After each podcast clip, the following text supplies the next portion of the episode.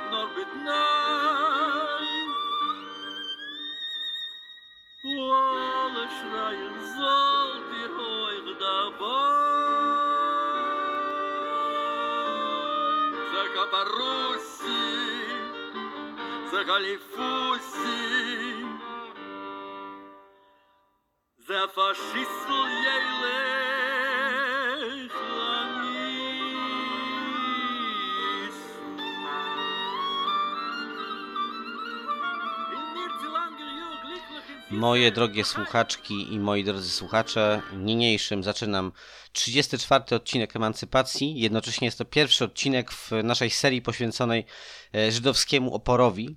Mm, Oporowi, e, który, mm, jakby to ująć, e, nie wiąże się tylko z martyrologią i śmiercią w takim przetworzeniu polskiej narracji historycznej. Mm, Zbliżamy się do 80. rocznicy powstania w getcie warszawskim, w związku z czym e, celebracje mm, żydowskiej historii będą sprowadzać się wyłącznie do e, kwestii tragizmu e, wynikającego z Shoah, e, a opór żydowski będzie utożsamiony wyłącznie z mm, kwestią e, zbrojnego powstania w getcie. Z powstania e, niezwykle ważnego, do którego mm, corocznego e, honorowania czy honorowania pamięci e, o powstańcach i powstankach jak najbardziej e, się przychylam i e, do wszystkich apeluję również o refleksję i udział w rozmaitych komemoratywnych inicjatywach, E, ale cóż, problemem o długiej tradycji jest to, że historia Żydów i Żydówek w Polsce sprowadzana jest do Holokaustu, a jeśli nie do Holokaustu, to jednak bardzo mocno e, osadzana jest w mm, pewnych skonwencjonalizowanych i na, na, nasiąkniętych stereotypami e, e, mm, opowieściach. W tej krótkiej, kilkuodcinkowej e, serii w ramach emancypacji e, będę pokazywał inne mm, konteksty, inne historie. E, Będzie miejsce na mm, historię społeczną, będzie miejsce na e, udział e, Żydów w oporze zbrojnym, ale nie podczas II wojny światowej, nie tylko. Mm, Będzie miejsce na e, zagadnienia feministyczne, e, a także wiele, wiele mm, innych. E, Będzie również próba e, nieco innego niż takie utarte spojrzenia na różne mm, ideologie mm, rozwijane czy wiązane z, ze społecznością żydowską. I e, tym pierwszym odcinkiem e, zaczniemy, e, tak jak powiedziałem, e, krótki serialik, powiedzmy, w ramach emancypacji. Być może będzie on przeplatany e, odcinkami z innej beczki, że tak powiem. E, Tego jeszcze nie wiem na pewno. Wszystko zależy od tego, jak się harmonogramy rozmaite moje i moich gości, gościń ułożą. Na początek e, proponuję Wam e, bardzo ciekawą rozmowę, którą nagrałem nieco wcześniej. Moim gościem jest Jeremi Galdames, który już wcześniej w emancypacjach e, miał okazję być. E, Jeremi jest badaczem e, między innymi badaczem e, hiszpańskiej wojny domowej e, i współzałożycielem Stowarzyszenia Ochotnicy Wolności. Zapraszam Was w takim razie na tę rozmowę. Moim gościem dzisiaj jest Jeremi Galdames, członek założyciel e, Stowarzyszenia Ochotnicy Wolności, o którym e, kiedyś już opowiadaliśmy, bo Jeremi gości po raz drugi w emancypacjach. E, wcześniej rozmawialiśmy o sprawach dąbrowszczadzkich, o których dzisiaj również będziemy mówić, ale mm, wtedy chodziło o wizytę Wiktora Altera i czyją jeszcze? i Zdanowskiego z PPS-u. Tak, w Wiktora Altera, czyli działacza bundu Zdanowskiego z PPS-u w kompanii dobroszczackiej e, podczas wojny w Hiszpanii. E, dziś również zahaczymy o tematy dąbrowszczackie i także mm, o tematy mm, żydowskie. To pierwszy odcinek w naszej serii poświęconej mm, żydowskiej polityce emancypacyjnej. Dzisiaj zaczniemy od czegoś, co z jednej strony wiąże się z tematami bardzo aktualnymi, bo wiąże, mo, może się wiązać tak bardzo kontekstowo z pewną e, bardzo popularną w ostatnich latach powieścią, czyli z królem e, Szczepana e, e Twardocha. E, z drugiej strony jest to historia właściwie wcześniej zupełnie nieodkryta latami, odkryta e, no chyba głównie przez ciebie, Remi. Tak mi się wydaje, nie spotkałem się dotychczas jakby z tymi wątkami, które gdzieś tam siedząc w archiwach odkryłem i o których będziemy mówić. E, więc wydaje mi się, no tak, że, że, że, że jestem jakoś tam odkrywcą pewnych wątków. Bohaterami naszego e, spotkania będą dzisiaj bracia Rotholcowie, a zwłaszcza, e, zwłaszcza Gershon Rotholz, czyli no właśnie brat Szapsela Rotholca, znanego przed wojną boksera żydowskiego, członka reprezentacji Polski tej pierwszej generacji wspaniałych polskich bokserów y, prowadzonych, trenowanych przez y, trenera Felixa Sztama. I Szapsel Rotholz był no, utytułowanym bokserem, który y, co prawda może nie zdobył takiej liczby e, rozmaitych laurów, jak nie wiem, Chmielewski e, przed wojną, nie wiem, Czortek, czy no już nie mówiąc o powojennych bokserów ze stajni Sztama, e, ale jest postacią e, niezwykle ciekawą, być może najciekawszą w ogóle pod względem takim, e, takiego tła społeczno-kulturowego i politycznego też, najciekawszą ze wszystkich tych bokserów właśnie złotego wieku polskiego boksu, ale Szapsel Rotholz, postać no taka ambiwalentna, E, z różnych względów, bo też członek e, żydowskiej służby porządkowej w getcie warszawskim i głównie jakby mam wrażenie, jakby w takiej narracji zasilanej nieco polskim antysemityzmem, głównie ten aspekt jego życia jest zresztą bardzo pobieżnie w taki fragment, wygodnie fragmentaryczny sposób e, eksponowany. No ale Szapsel Rotholz miał też brata. E, I właśnie brat, e, że tak powiem, jest przedmiotem tego odkrycia twojego Jeremi. Kim był Gershon Rotholz? Gershon Rotholz był młodszym bratem Szapsela. On się urodził w 17 roku, a, a Szapsel w 13, więc te 4 lata różnicy kim był. Może po kolei e, opowiemy i dojdziemy do, do tych wątków hiszpańskich e, w ten sposób. Wydaje mi się, że taką narracją e, linearną, biograficzną, ale będziemy rozwijać poszczególne wątki. No, ci bracia urodzili się w, w żydowskiej rodzinie handlarzy Lejba i Liby na ulicy Zielnej w Warszawie, to jest centrum Warszawy. Oczywiście nie ma, nie ma, nie, nie ma śladu po, mm. po mhm. tej zabudowie, gdzie oni mieszkali. Prawdopodobnie handel obuwiem. No i o ile wiemy, jak się mniej więcej potoczyło, potoczyły losy Szapsela, on tam wstąpił do, do Gwiazdy, bo tam w tym, w tym klubie boksował, tam robił Gwiazda, czyli klub e, e, żydowski klub sportowy związany z Poalej Sion mm. Lewicą, z Lewicową Socjalistyczną Partią. Do Poalej Sion jeszcze przejdziemy za Dokładnie chwileczkę. tak, myślę, że zaraz o tym powiemy. Do, taka pełna nazwa to jest Robotnicze Stowarzyszenie Wychowania Fizycznego Gwiazda Stern, Stern czyli Gwiazda Widzisz. No i on tam rozwija swoją karierę. No i to jest w miarę, w miarę dobrze udokumentowane, prawda? Poszczególne jego zwycięstwa, poszczególne walki bokserskie. O Gershonie wiemy mniej o tym okresie, e, ale ze późniejszych wspomnień ludzi, którzy z nim e, walczyli, walczyli razem z nim w oddziale w Hiszpanii, mhm. wiemy, że też miał się parać boksem, miał, też był zdolny, ale walczył tylko na takim lokalnym poziomie klubowym na nalewkach. To jest tak też podkreślone, że tak walczył właśnie w, w klubach nalewkowskich, mhm. czyli dzielni, wczesnej dzielnicy e, żydowskiej. E, Prawdopodobnie też w Gwieździe. W sensie to, to, to jest czysty domysł, bo, bo, bo żadnego śladu nie znalazłem. No ale, ale tak można założyć, że poszedł ślady brata. Tak. Natomiast on, on raczej poszedł w stronę polityki niż sportu, z Mhm. tego wynika. I właśnie poszedł, zaangażował się w, w Coalition Lewicę.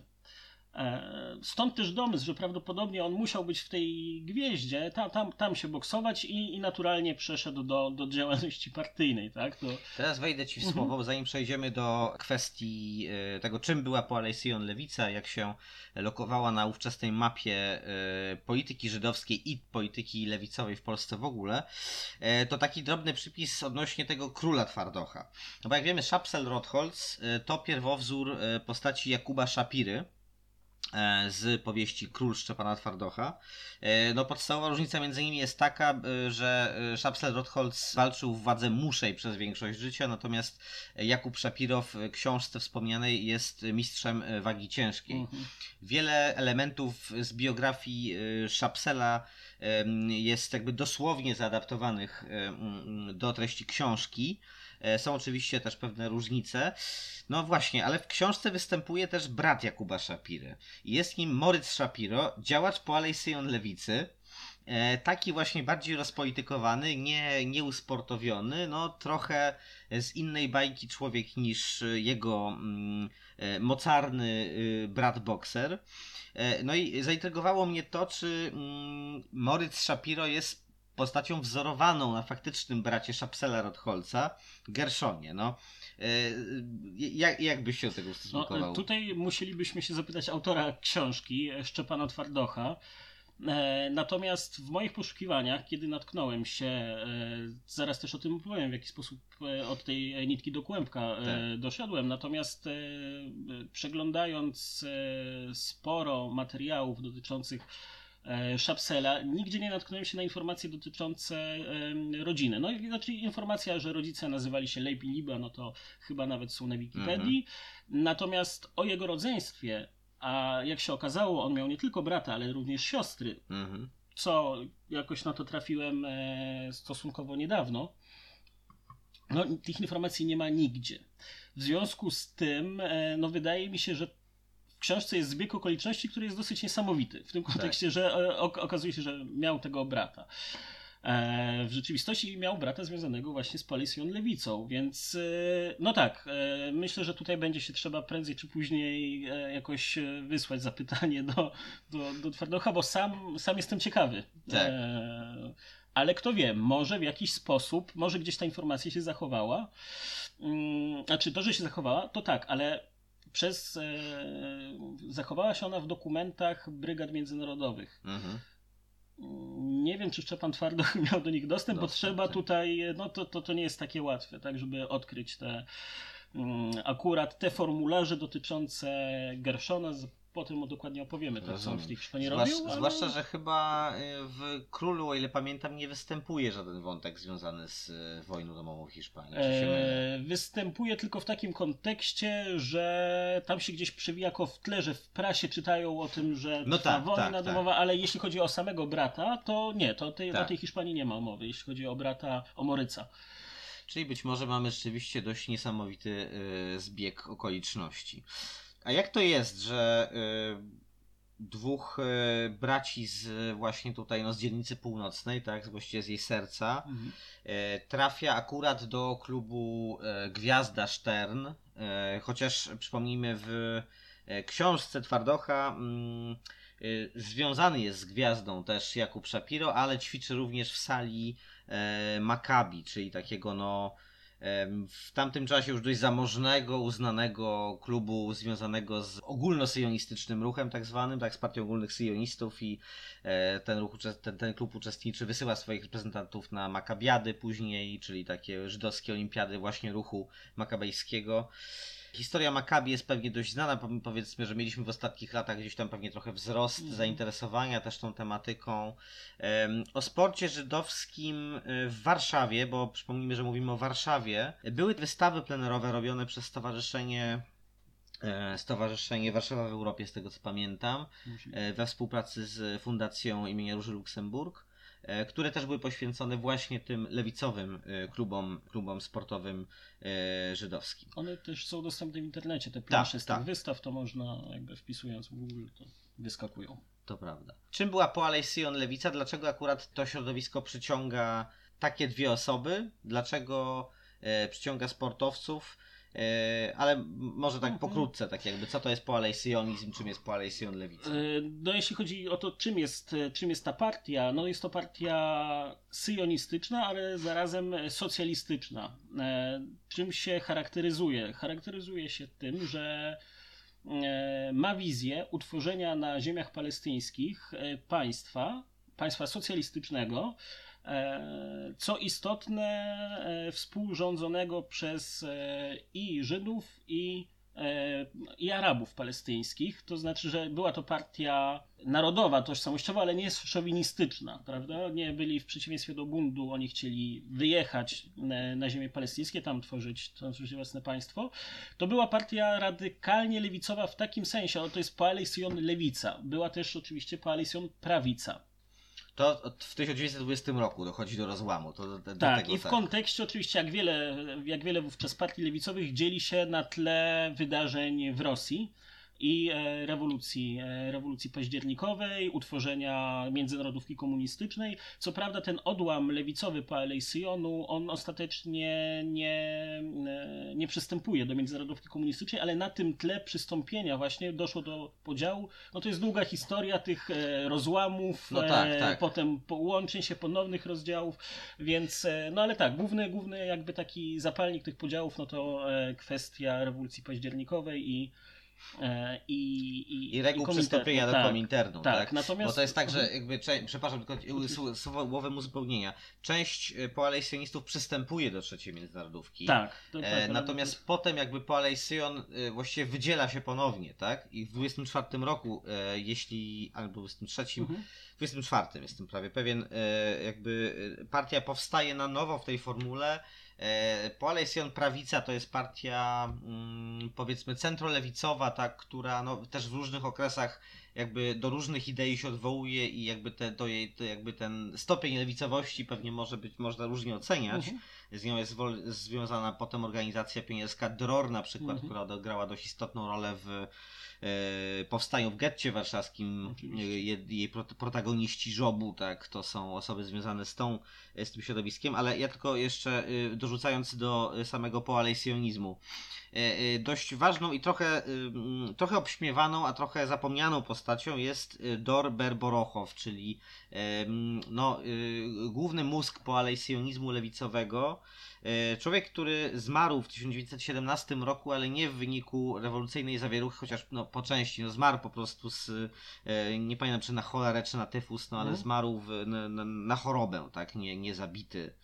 Ale Berborochow był ideowym jednym z ideowych przywódców e, Poalej Syjon Em, i on też no, opracował teorię, która w jego mniemaniu była takim e, mm, no, rozwinięciem marksizmu o kwestię narodową żydowską, ale właśnie e, w takim duchu, który pozwalał postrzegać Palestynę jako miejsce, gdzie powstanie jakby mm, gdzie jakby ta miejska klasa robotnicza, żydowski proletariat zasili ten e, Jiszów, tak, czyli miejscową ludność żydowską i, i tutaj dojdzie do takiego, no już bardzo upraszczając, Mhm. wulgaryzując, sojuszu robotniczo-chłopskiego, Tak. który e, powst- e, jakby e, no, wywinduje e, naród żydowski na, e, do poziomu nie, niepodległego bytu posiadającego własne państwo. Ja się nie zgadzam z takim obśmiewaniem Borochowa, bo to była dość ciek- ciekawa propozycja w swoim czasie, tak zaczepiona jakby w e, lewicowym ujęciu kwestii narodowej ta w tamtych czasach.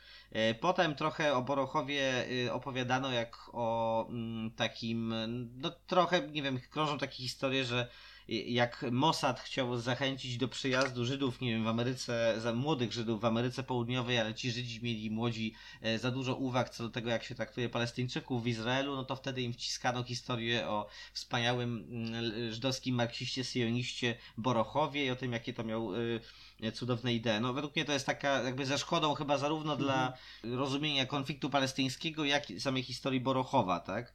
No ale dobra, to dygresja, A wracamy, tutaj to wracamy do Warszawy. takie tak. e, rozwinięcie dygre- dygresji. Tu jest jako taka ciekawostka tego właśnie też, e, co mówisz o tej koncepcji, że tutaj właśnie ten miejski, mie- miejska klasa robotnicza żydowska przyjedzie na, do Palestyny i razem tutaj stworzył taki sojusz. Taką koncepcję też e, głosiła pierwsza organizacja, która nazywała się Antifa, która działała na, w Palestynie Aha. właśnie, skupiała i ona była związana właśnie z Palestyn Lewicą. Mhm. Tak, bo Pa- Palej Syjon Lewica, czy w ogóle no to nie była partia działająca tylko w Polsce, ona Tak, po prostu tak. miała oddziały i między innymi miała swój oddział w, w Palestynie ówczesnej, Tak. prawda? I oni utworzyli organizację antyfaszystowską, żydowsko-arabską o nazwie Antifa, nie mniej ni więcej. I oni między innymi właśnie też tak w swoim manifestie głosili, że tutaj właśnie nastąpi taki skok cywilizacyjny też, bo Mhm. przyjedzie klasa modernizacyjny. E, Przyjedzie tak e, żydowska klasa robotnicza i razem e, tutaj z, z rolnikami, chłopami palestyńskimi e, stworzą nowoczesne państwo socjalistyczne. Więc to taka dygresja, że, że ta idea Super. faktycznie funkcjonowała. E, I nawet e, właśnie w samej ówczesnej Palestynie istniały organizacje do tego odwołujące się. No dobra, to wracamy. y, Jak, jak to było z, z Rotholcami tutaj? Czy oni są aktywnymi działaczami po Alei Syjonu? No jeśli chodzi o, bo też się pytałeś, czemu oni tam trafili. tak, tak, tak. E, fe- No tutaj nie, nie, trzeba by się dowiedzieć, tak? Znaczy nie, nie, nie jesteśmy w stanie się dowiedzieć, jakie, jakie pobudki nimi kierowały. Czemu Jasne. akurat ten klub, a nie na przykład klub sportowy związany z Bundem. Na przykład zup- tak. tak. E, Zupełnie, zupełnie odmienną e, ideą, tak? E, żydowskiej lewicy. Być może dlatego, że w, w Juczni bardzo długo nie było boksu. Bo tam była bardzo poważna ideowa debata na temat tego, jakie dyscypliny sportu są, jakby mogą być dopuszczone, jakie nie. Nie było też piłki nożnej, bo twierdzono, że tam jest za dużo indywidualnego gwiazdorstwa, podobnie jak i w boksie, że to czysta przemoc i tak dalej. Więc tam raczej lekkoatletyka, wiesz, budowanie tężyzny, ducha zespołowego i tak dalej. Więc jakby to być, to tak więc, spekuluje Więc tylko, ale- mamy, mamy jakąś jedną z możliwych Tak, odpowiedzi, tak. prawda? Bo e, z, z książki e, Jakuba Szymczyka e, Ja ty- łebków nie dawałem. Tak. tak, dokładnie. E, Znajdujemy relację e, syna Szapsela Rotholca, gdzie on e, mówi, że ojciec mu opowiadał, że pewnego razu e, szedł, e, szedł ze swoim ojcem ulicami Warszawy Mhm. i e, napadła na nich grupa jakichś antysemickich zbirów, tam wyzywają, wy- wyzywając ich i ten ojciec tam miał według tej relacji heroicznej e, ich wszystkich tam powalić na ziemię, pobić Aha. i e, tak zasugerował synowi, który był w tej, te, te, te, świadkiem tej sytuacji, był obiektem ataku antysemickiego, więc zasugerował Szapselowi, że by może poszedł na boks właśnie, bo Mhm. widać jak tutaj, Tak. że się przydaje w Polsce e, Żydom. No i taka jest ta historia samego Szapsela, którą opowiadał swojemu e, synowi Ryszardowi. I być może po prostu faktycznie od, e, przez sport do, do partii politycznej, e, że tak wyglądała droga Gershona. No zresztą w pewnym sensie temu też, e, znaczy taką rolę też e, spełniały te kluby sportowe afiliowane przy partiach politycznych, prawda? Bo nie trzeba było być, żeby działać w tym klubie sportowym, nie trzeba było być z automatem członkiem partii. Na przykład to nie był dla członków partii, on był po prostu dla takich sportowców, robotników, e, amatorów, a potem często te kariery sportowe jakby łączyły się z, z działalnością polityczną. Wydanym kilka lat temu, to tak też przypis do tego, wydanym kilka lat temu em, tłumaczeniu pamiętnika Elizera Hirschauge e, jest taki fragment e, o roli stołu ping-pongowego Mhm. jako głównego narzędzia werbunkowego dla ruchu anarchistycznego wśród Żydów w Warszawie wtedy, tak? Ponieważ w świetlicy zajmowanej przez anarchistów stał stół do tenisa stołowego, który jakby no, był głównym powodem, jakby pierwszym, pierwszym powodem, dla którego młodzieży stykali się z anarchizmem, tak? Jakby w tym miejscu przynajmniej. Tak, to prawda, więc widzimy, że, że, że ten Palais Syjon e, pojawił się poniekąd jakby jako, jako rzecz wtórna wobec sportu. E, Jeśli chodzi o Szapsela, ja nie wiem, czy on był członkiem Palais Syjonu partii. Mhm. mhm. E, No nie znalazłem takiej informacji. E, Natomiast jeśli chodzi o Gershona, e, no to tak, to on był. E, Teraz już nie pamiętam, e, w którym roku on przystąpił. Ta informacja gdzieś tam mi się Mhm, pojawiła. Natomiast wcześniej, w sensie przystąpił. No ale tak, no niestety nie wiemy, nie wiemy jakie, by, jakie, jakie były te wybory polityczne, w sensie jakie były, że akurat tam, a nie do bundu na przykład, prawda? Mhm, mhm. Bo dodajmy, że Palais Syjon nigdy nie był partią o jakby bardzo szerokim poparciu w społeczeństwie żydowskim Warszawy ale ktoś z ruchu poalesjonistycznego w pewnym momencie był e, na liście bloku mniejszości narodowych. To trzeba tak by sprawdzić, wydaje. ale wydaje mi się, że tak. E, natomiast e, no, no, Bund nigdy nie miał swojego posła, chociaż no to tak. była kwestia jakby rozgrywania tych relacji między Bundem E, a PPS-em przez sam PPS powiedzmy. No ale w, ani w wyborach do KHU, ani do Rady Miasta Warszawy, no jakby Poalesjon Lewica nigdy nie zaistniała jako e, taki. Dodajmy jeszcze może, przepraszam, to tak chaotycznie trochę, ale Poalesjon, czyli robotnicy Syjonu, tak? Tak. E, e, to oznacza ta nazwa. Jakoś tak się przyjęło, że mówi się Poalesjon, używa się hebrajskiej mhm. nazwy, a nie tłumaczenia robotnicy Syjonu. Szapsel Rotholz, tak jak e, wspomnieliśmy, jest postacią, e, no nie chcę powiedzieć szeroko znaną, ale gdzieś tam względnie znaną, tudzież e, w ostatnich latach, no chociażby za, za sprawą książek Twardocha i Szymczyka ostatnio zwłaszcza, no jego postać została przypomniana, mm, a jest to taka postać wielowymiarowa, tak, bo z jednej strony wspaniały sportowiec, pierwszy w historii polskiego boksu żydowski mistrz kraju, jednocześnie no, człowiek z e, sukcesami na arenie międzynarodowej. On e, w 1934 roku mm, w Budapeszcie zdobył Mistrzostwo Europy wagi muszej. Następnie zdobył to Mistrzostwo Polski. Był wcześniej jeszcze wicemistrzem Polski. E, był stałym członkiem kadry narodowej, potem już jakby ze zmiennym szczęściem e, w niej występował, e, no ale była to postać o niesłychanym też jakby, jakby powiedzieć, sile symbolicznej tak, dla społeczności żydowskiej, wtedy zwłaszcza w Warszawie. I Przypomnijmy, to są lata już no, późnej sanacji, tak, które no, obfitują w antysemickie ekscesy, bo antysemickie są nie tylko uliczne bojówki faszystowskie, ale też e, sama władza no, brunatnieje bardzo wyraźnie e, i ulega skrajnie prawicowym wpływom. Więc no, w takich właśnie realiach Szapsel Rotholz rozwija swą karierę. Mm, jednocześnie e, jest no, to postać z taką no, ambiwalentną rolą, jeśli chodzi o to tło jakby no, rodzącego się faszyzmu w wymiarze międzynarodowym. On w 1938 roku toczy taką e, legendarną walkę w hali stulecia w ówczesnym e, Breslau, tak, czyli we Wrocławiu dzisiejszym z Nikolasem Obermauerem, który jest wtedy, nie pamiętam, mistrzem, mistrzem Europy, tak, nie ma wtedy mistrzostw świata, ale jest mistrzem Europy pokonuje go po dramatycznej walce i po ferworze, tak, w ferworze okrzyków mm -hmm. polskich kibiców, no i wtedy jakaś taka emocja narodowa E, z, e, pomimo żydowskiego pochodzenia, żydowskiej tożsamości Rotholca, e, tak no jakby polscy kibice poczuwają się do tego, polscy kibice dajmy często nastawieni bardzo nacjonalistycznie przeciwko niemu w innych warunkach. No ale tutaj tam przechodzą tak do legendy jakieś tam okrzyki tam Szapsio Szwaba w swastykę, tak, takie E, takie rzeczy. No więc tutaj mamy y, y, Rotholca jako symbol walki z faszyzmem, tak? Z kolei e, no, jest też druga strona medalu, czyli jego dzieje za w czasach getta, kiedy to e, w, on trafia do getta w Warszawie, no i zostaje członkiem żydowskiej służby porządkowej, no i miał się tam podobno wsławić niesłychaną brutalnością, tak? tak jak w przypadku wszystkich e, członków tej służby, e, są, jest wie, wiele bardzo sprzecznych relacji. Niektórzy twierdzą, że e, uratował ich od śmierci, inni twierdzą, że ich pobił, okradł tak dalej. I o tym jest właśnie poświęcony mu rozdział w książce Jakuba Szymczyka Ja łebków nie dawałem.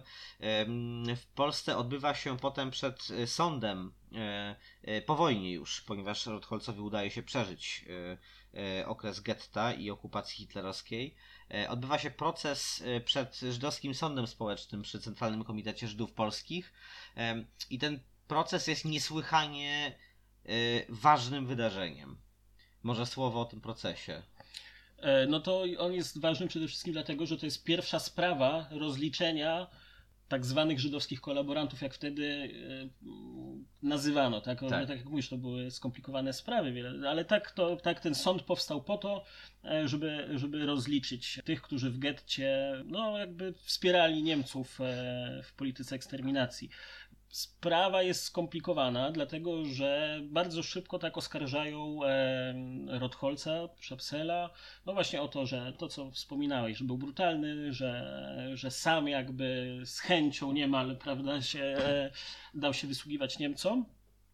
E, natomiast e, to jest w pewnym sensie można tak to określić, proces polityczny w pewnym sensie. Znaczy, to znaczy Tak. proces, który ma właśnie pokazać, że oto bierzemy, stawiamy przed sądem e, znanego, uwielbianego przed wojną boksera, udowodnimy mu e, winę i tym samym pokażemy, że nikt nie jest bezpieczny. W takim sensie, że wyciągniemy, nikt nie jest bezpieczny z tych, którzy, e, którzy właśnie byli w tej Tak. policji, w tych służbach w getcie, więc no, jest to proces nie do końca sprawiedliwy, co jest właśnie wykazane obecnie dzięki no, dzięki różnym e, tekstom, między innymi książce Tak. Jakuba e, Szymczyka. Przypomnijmy jednak też, że to nie jest proces karny. To jest Tak. proces właśnie przed sądem społecznym, który jakby nie ma, on się nie kończy wyrokiem więzienia albo nie wiem, grzywny czy czegokolwiek innego. To był e, proces, który kończył się e, wyrokiem o charakterze symbolicznym, ale niezwykle dobitnym, bo kończył się zawieszeniem lub wykluczeniem. Zawieszeniem w prawach członka lub wykluczeniem ze społeczności żydowskiej. Tak? No i to jest takie pytanie, cóż to właściwie może oznaczać, tak? E, bo to od razu jakby wymaga stwierdzenia, czym jest ta społeczność żydowska, gdzie są jej granice, czy ona się wiąże z religią, czy tylko z etnosem, czy jak tak dalej. Więc e, niemniej w latach powojennych, tuż powojennych, tak, no e, nawet no, wtedy pewnie nie myślano o takim precyzyjnym tak zarysowywaniu antropologicznym tak granic społeczności, tylko no to było wszystko, mm, to były wszystko operacje na naprawdę rozdartym ciele, otwartym sercu, tak, ludzi w którzy przeżyli no, jedną z najstraszniejszych e, form e, ludobójstwa znanych z, z ludzkości, przynajmniej w tej części świata, tak więc Dla Rotholca też to oznaczało e, zakaz występowania na ringu. Tak. E, w klubach żydowskich sportowych, prawda? Ale też chyba było wtedy jakoś to rozgraniczenie takie, no.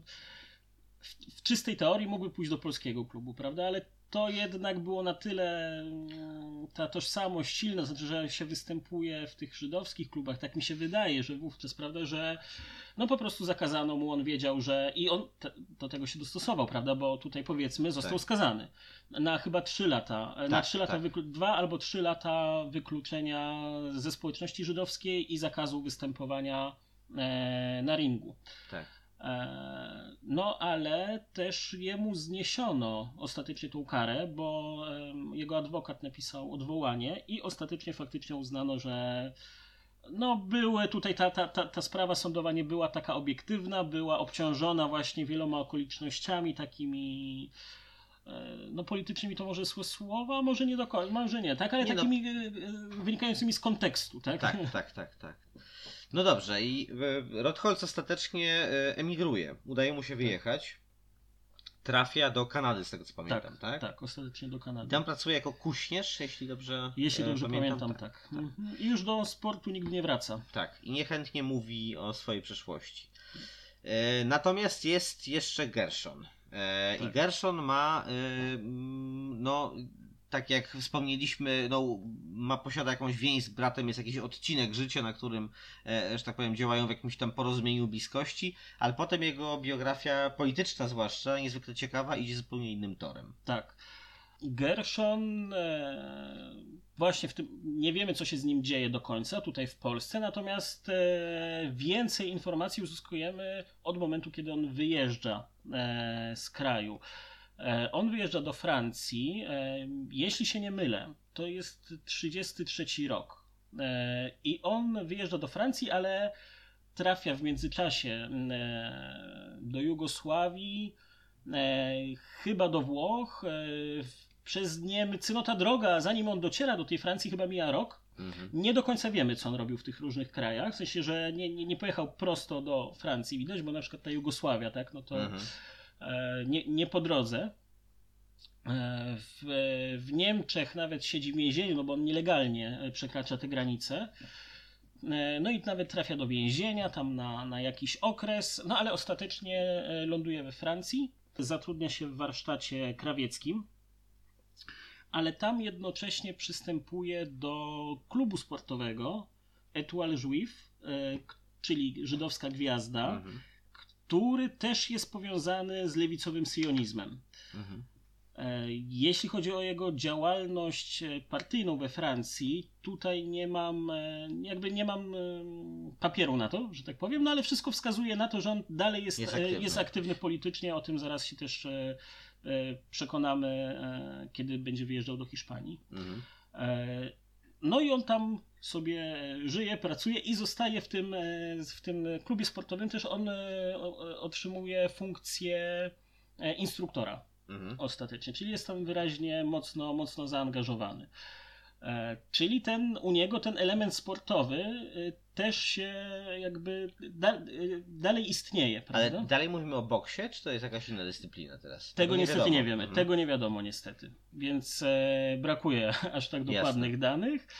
E, można podejrzewać, że tak, ale No to tak, są tak, tylko oczywiście. nasze podejrzenia, Mhm. prawda? E, bo skoro tutaj się według wspomnień e, tym boksem się parał w, w Polsce, No tak. to tam, tam przystępuje do klubu też związanego z lewicowym syjonizmem. No więc, więc, więc tak. I tak niewiele więcej wiemy do momentu wybuchu wojny w Hiszpanii. No właśnie. No jak to się trafia, jak to się dzieje, że, że Gershon, Gershon Rotholz e, trafia do Hiszpanii i, i zostaje członkiem e, brygad międzynarodowych? Tak, no wcześniej musimy powiedzieć o olimpiadzie, zarówno olimpiadzie A, no w właśnie, Berlinie tak, i tak, olimpiadzie w Barcelonie, takiej kontraolimpiadzie można powiedzieć w Barcelonie. No bo oto nadchodzi e, 36 rok, e, oficjalna olimpiada, Igrzyska Olimpijskie mają się odbyć e, w Berlinie. I, e, a w 35 e, wchodzą w życie ustawy norymberskie, które Mhm. wykluczają, e, dyskryminują żydowskich obywateli Niemiec, III Rzeszy wówczas. Więc w związku z tym narastają kon, kontrowersje na arenie międzynarodowej dotyczące no, tego wydarzenia sportowego, które jest wydarzeniem prestiżowym, oczywiście. I e, powstaje międzynarodowa kampania e, organizowana przez środowiska, organizacje żydowskie, demokratyczne, e, lewicowe, no taki szeroki sojusz namawiający, w sensie wzywający do, do, do odwołania tej imprezy w nazistowskich Niemczech. No jak wiemy z historii, to nie miało, to, to, to nie miało miejsca Mhm. nie zbojkotowano. No więc w obliczu tej sytuacji, kiedy już wiadomo, że olimpiada się odbędzie, to wówczas katalońskie organizacje sportowo-robotnicze e, wysuwają koncepcję ludowej olimpiady. Mhm. E, ogłaszają dosłownie chwilę przed, no bo to 1 maja, tak symbolicznie też e, ogłaszają 1 maja, że oni podejmują się organizacji ludowej olimpiady w Barcelonie jako forma, jako wyraz protestu. I dodajmy, to jest co innego niż te olimpiady robotnicze tak zwane, Tak. czy organizowane przez Międzynarodowe tam Zrzeszenie Sportu Robotniczego, Tak. e, które mm, od e, tam lat 20. tak odbywają się. W 30 latach jest ich też kilka, w 37 chyba odbywa się ostatnia. To jest co Tak, innego, w tak? 37 była e, chyba ostatnia, mi się wydaje. Tak, ale 37. Tak, w 43 miała być jeszcze zaplanowana w Helsinkach, Tak. no, ale z wiadomych przyczyn się nie odbyła. I jest to co innego też niż Spartagiada, czyli Spartagiada Tak. organizowana przez komunistyczne organizacje e, sportowe. E, pod, jakby pod kuratelą e, międzynarodówki e, komunistycznej, więc często się nazywa tą olimpiadę w, w Barcelonie Spartagiadą. Mhm. No Spartagiada to jest nazwa jakby zarezerwowana Tak, dla tak. tych, to tak żeby... Ta olimpiada ludowa to jest jakby właśnie autonomiczna inicjatywa, niezależna od tych dwóch jakby imprez sportowych. Te organizacje sportowo-robo- sportowo-robotnicze katalońskie postanawiają właśnie wyjść z tą inicjatywą. Oni Mhm. zyskają poparcie e, rządu Hiszpanii i rządu katalońskiego, bo wtedy rządzi e, lewicowa koalicja, prawda, Mhm. e, fro- front ludowy co ma znaczenie w kontekście wy- wybuchu wojny domowej Jasne. e, kilka miesięcy później. E, W maju zostaje ogłoszona e, olimpiada, a w połowie lipca ma ona się odbyć w tej Barcelonie. Mhm. W związku z tym trwają pospieszne przygotowania, bo tak ma, mało czasu No sobie, tak, mało tak. czasu sobie dali. A impreza jest zorganizowana, zaplanowana z rozmachem. Tam też ma być jednocześnie taki festiwal, e, festiwal folkloru, że właśnie z różnych rejonów Hiszpanii mają przyjechać grupy artystyczne reprezentować e, różnorodność e, kultury hiszpańskiej. To ma być taki fes, festiwal ludowy, sportowo sportowo-kulturalny. Ja tutaj mam taki cytat właśnie z takiego manifestu e, tej olimpiady. Organizatorzy właśnie podkreślają, że piszą w tym, e, piszą w, w, w tym manifestie.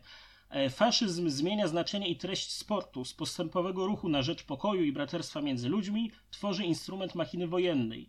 W kraju, gdzie milionom sportowców zakazano społecznej aktywności, a tysiące najlepszych z nich cierpi w więzieniach i obozach koncentracyjnych, gdzie znaczna część mas pracujących jest prześladowana za swoje przekonania lub religię, gdzie cały naród został wykluczony, nie jest możliwym odnalezienie prawdziwego ducha olimpiady. I to właśnie jest ta, ta krytyka tej olimpiady w, e, w, w Berlinie i, i powód, dla którego oni postanawiają e, zorganizować własną. Tu jeszcze mam taki jeden cytat właśnie w kontekście tego, czym, czym ma być ta olimpiada barcelońska. E, W tym manifestie dalej piszą, kochającym sport masom pokaże to wydarzenie, że nie jest to e, szowinistyczna, skomercjalizowana rozrywka skupiona na sensacjach wokół gwiazd, lecz wyrastający z mas pracujących ludowy ruch, dający impuls postępowi i kulturze. Więc to przyświeca temu wydarzeniu. E, Zaproszenia wysyłają do wszystkich organizacji sportowych na świecie. E, Jeśli chodzi o reprezentacje narodowe, to na przykład Francja e, zgłasza, że wyśle. Ona wtedy też jest rządzona przez lewicową koalicję. I tylko, że oni tak postanawiają wysłać jedną reprezentację do Barcelony, a drugą do Berlina. A, no tak, wygodnie. tak. Wygodnie.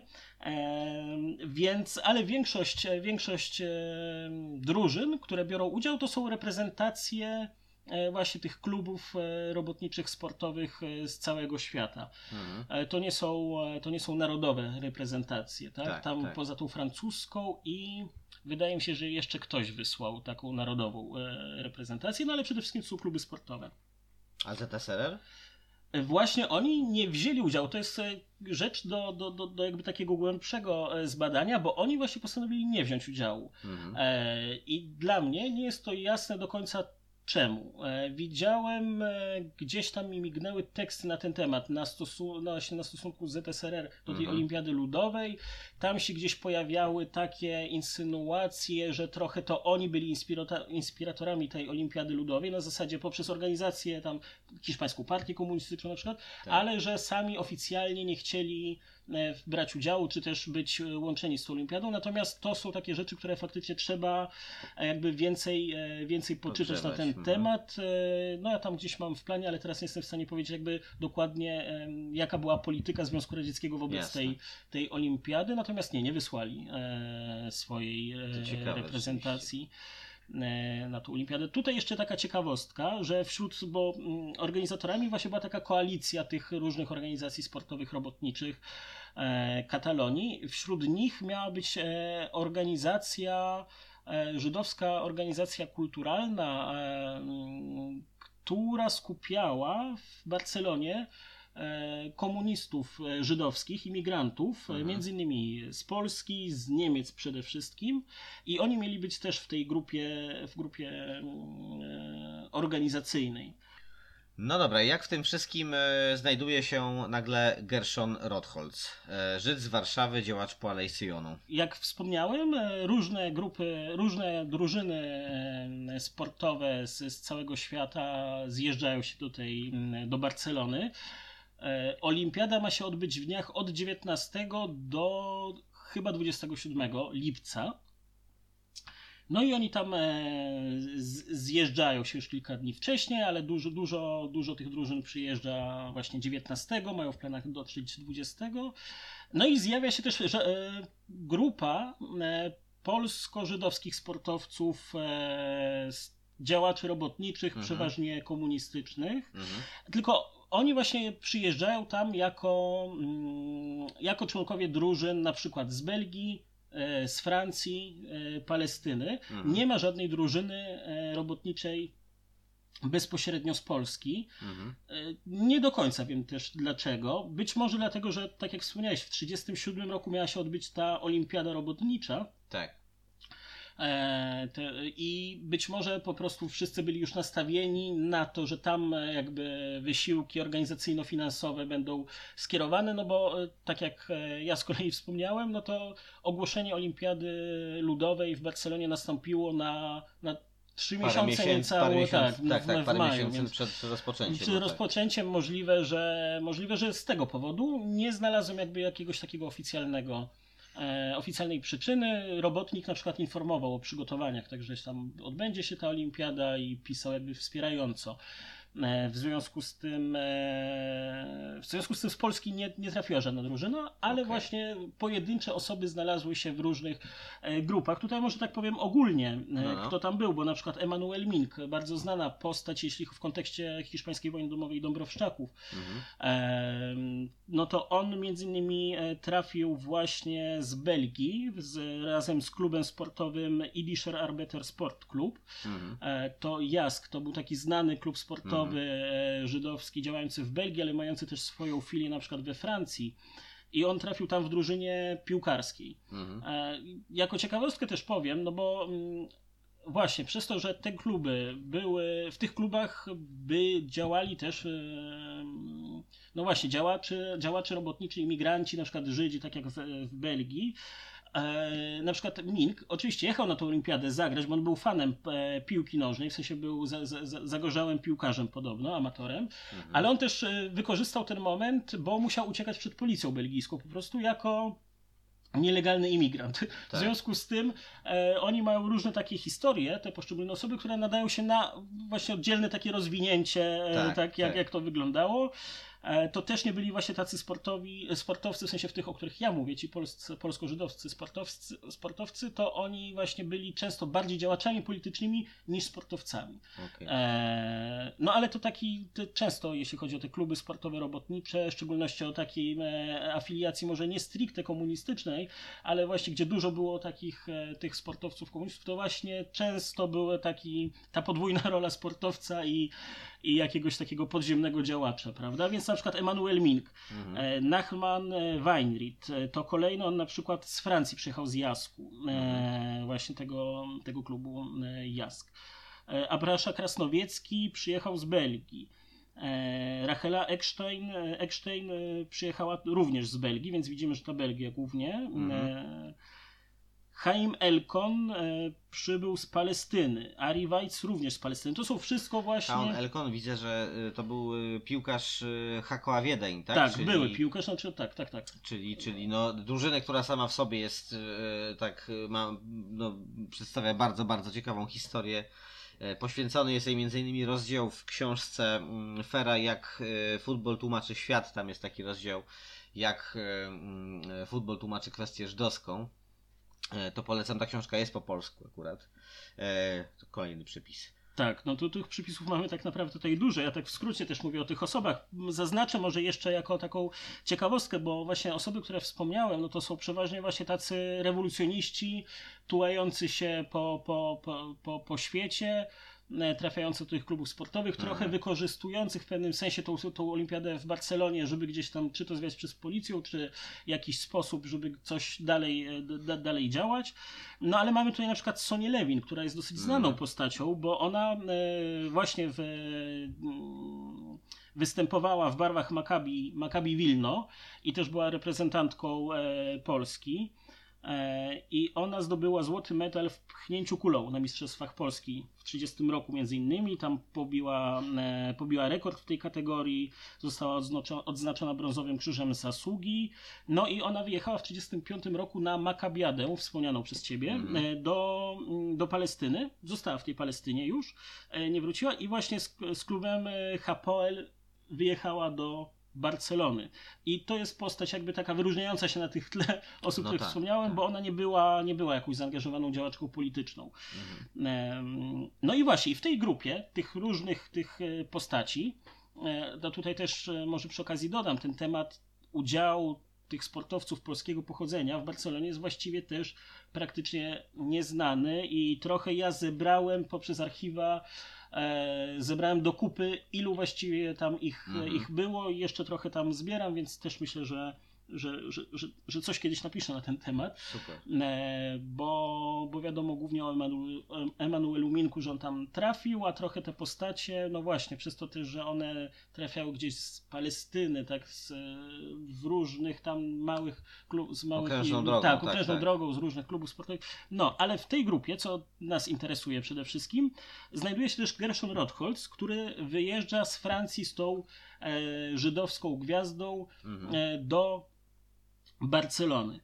E, W jakiej roli? Do końca nie wiemy, czy jedzie tam właśnie jako instruktor, czy Mhm. jedzie właśnie z tej, obsługi e, jakiejś drużyny e, tego klubu sportowego, czy jedzie sam jako zawodnik. Mhm. Tego niestety nie wiemy. Czekaj, ile on ma wtedy lat? Bo on się mówi, że urodził w 1917, 17. 17, czyli to jest, on jest bardzo młody Bardzo młody, jeszcze, tak. tak? Bo on ma... E... On ma niecałe, ma 19 lat wtedy, tak, tak, tak. jeśli dobrze liczę. Tak, tak, tak. E, tak, no on ma niecałe 20 lat, tam 19. Tak, E. okej. No tak, czyli bogaty życiorys już na wstępie, tak? Tak, tak, No, tak. Można przypuszczać, że właściwie w każdej z tych ról mógłby z, z powodzeniem mógł być zawodnikiem, tak? Zdecydowanie. E, nawet, tak, pewnie nawet bardziej niż trenerem, ale. tak, e, myślę, że. Ale nie mówimy o sporcie zawodowym, tak? Tylko rzeczywiście. Tak, to sporcie... też właśnie ta, ta, też ta olimpiada b- ludowa miała to do siebie, że ona zupełnie jakby olała wszystkie takie restrykcyjne zasady, z, które, które związane są z oficjalną olimpiadą. Tam Tak. były na przykład e, dyscyplina sportowa to właściwie była każda możliwa, bo nie wiem, były na przykład e, właśnie szachy były jedną z dyscyplin, w której O. można było brać udział w niej. Były, no właściwie każdy mógł wziąć udział niemal. Więc e, tam, no tak, tak naprawdę mógł jechać ktoś, kto się zgłasza, że ja chcę startować właśnie z ramienia tego klubu w takiej dyscyplinie, no i nikt go tam specjalnie nie weryfikował, tak? No to Tak. wynika to było po prostu takie faktycznie spontaniczne, bardzo, bardzo takie egalitarne i otwarte na wszystko. Tak. W związku z tym e, Gershon tak, no mógł, e, mógł jechać właściwie w każdej, w każdej roli. I e, no jak z historii wiemy, olimpiada miała się zacząć 19 e, lipca 1936 roku. E, No ale wybuchła, e, wybuchł bunt generalicji hiszpańskiej. Tutaj też e, no, nie będziemy rozwijać tego wątku tak szczegółowo, czemu ta, Jasne. czemu ta wojna w Hiszpanii i tak dalej. No ale w skrócie możemy powiedzieć, prawda, że, od, że Hiszpanią od kilku miesięcy rządzi właśnie front ludowy, koalicja partii lewicowych.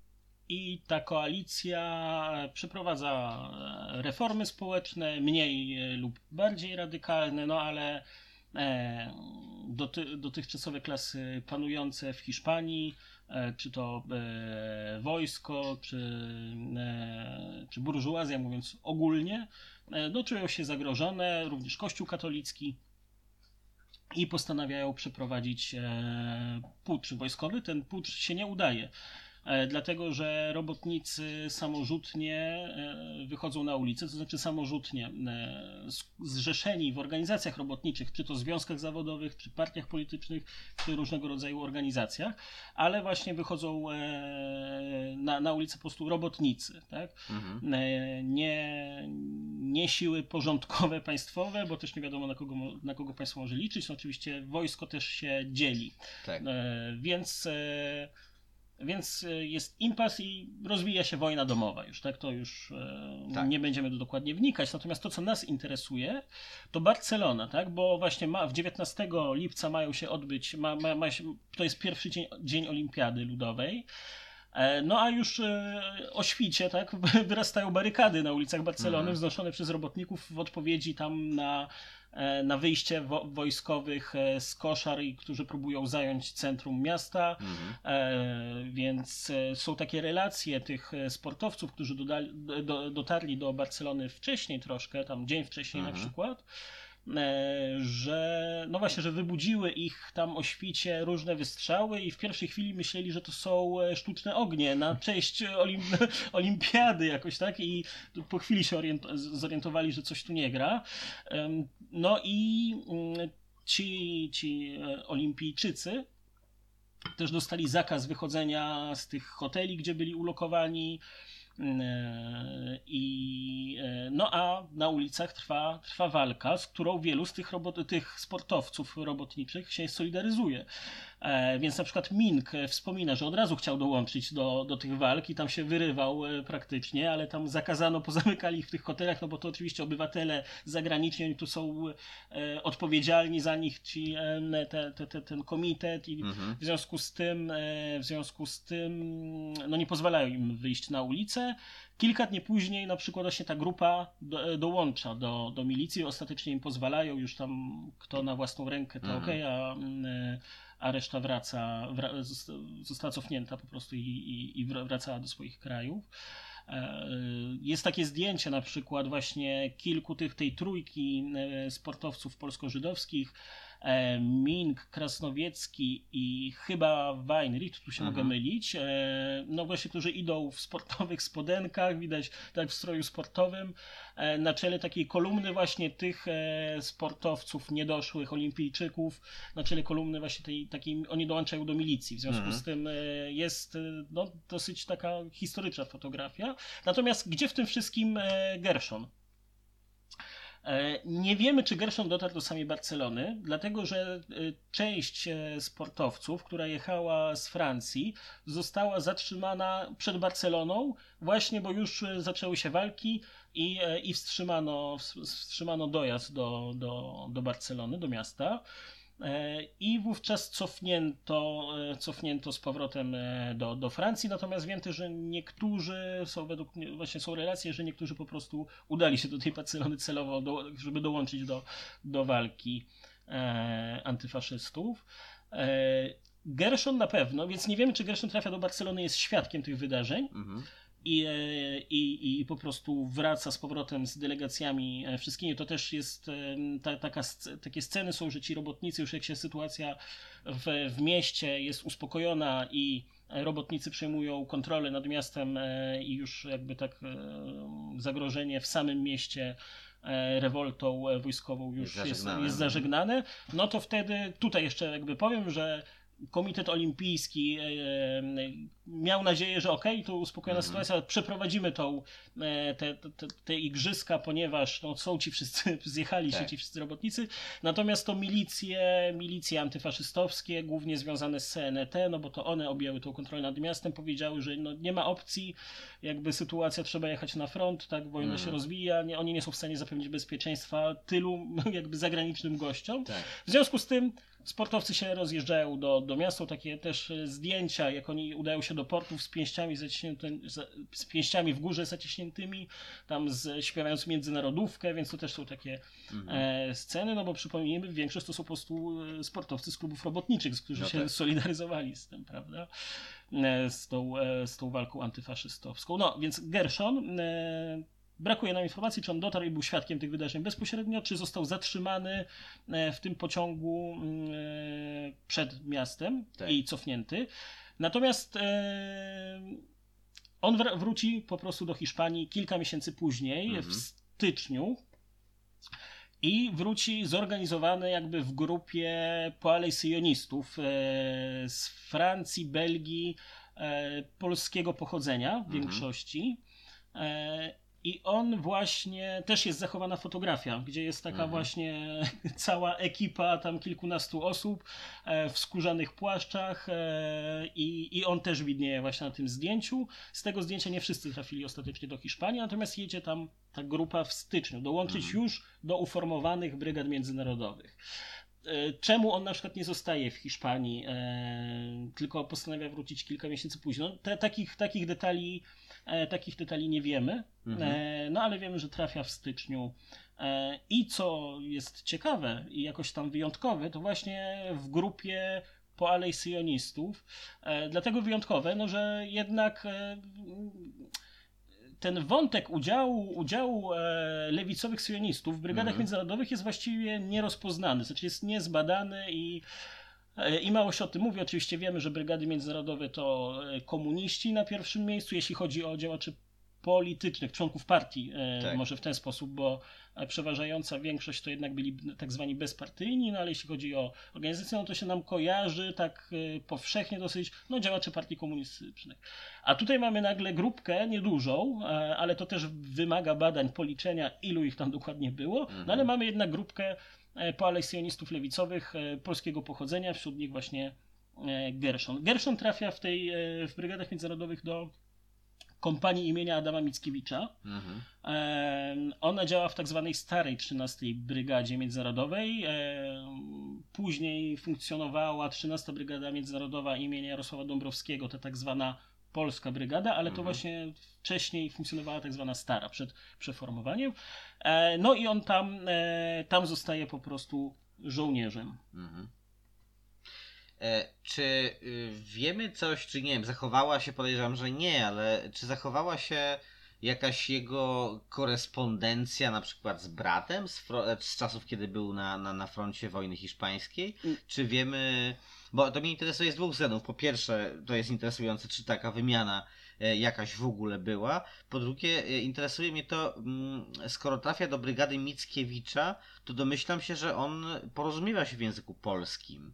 E, Polski jest, polski jest mu dobrze znany, czy jakby, czy, czy jidysz jest jego pierwszym językiem? Nie, nie, polski jest mu dobrze znany, z tego Mhm. wynika z, z dokumentacji, z jakichś jego formularzy personalnych, które zostały Mhm. e, jakby w, archiwach brygad międzynarodowych, więc e, wy, wydaje się, że tak. Mhm. Znaczy wydaje się, może, możemy być tego pewni. Mhm. E, natomiast jeśli chodzi o tą korespondencję z bratem, niestety nic się takiego nie zachowało i niestety nie wiemy, czy oni w ogóle mieli jakikolwiek kontakt ze sobą. Nie wiemy, czy w ogóle Szapsel na przykład wiedział o jego, o tym, że wyjechał, do, że wyjechał do Hiszpanii. Mhm. Tutaj jeszcze powiedzmy, e, bo e, chyba jakoś przeskoczyliśmy ten wątek Mhm. kwestii udziału e, Szapsela w olimpiadzie niemieckiej, w sensie niemieckiej, olimpiadzie w Berlinie. Tak, tak, tak. E, bo e, no, to jest taki wątek do, dodający właśnie tutaj trochę właśnie Pikanterii, E, pi- ale pikanterii. też tak, niesłychanie interesujące. No bo tak, bo mamy właśnie Gershona, który, e, którego wojnę zastaje w Hiszpanii wtedy, kiedy ma udawać się właśnie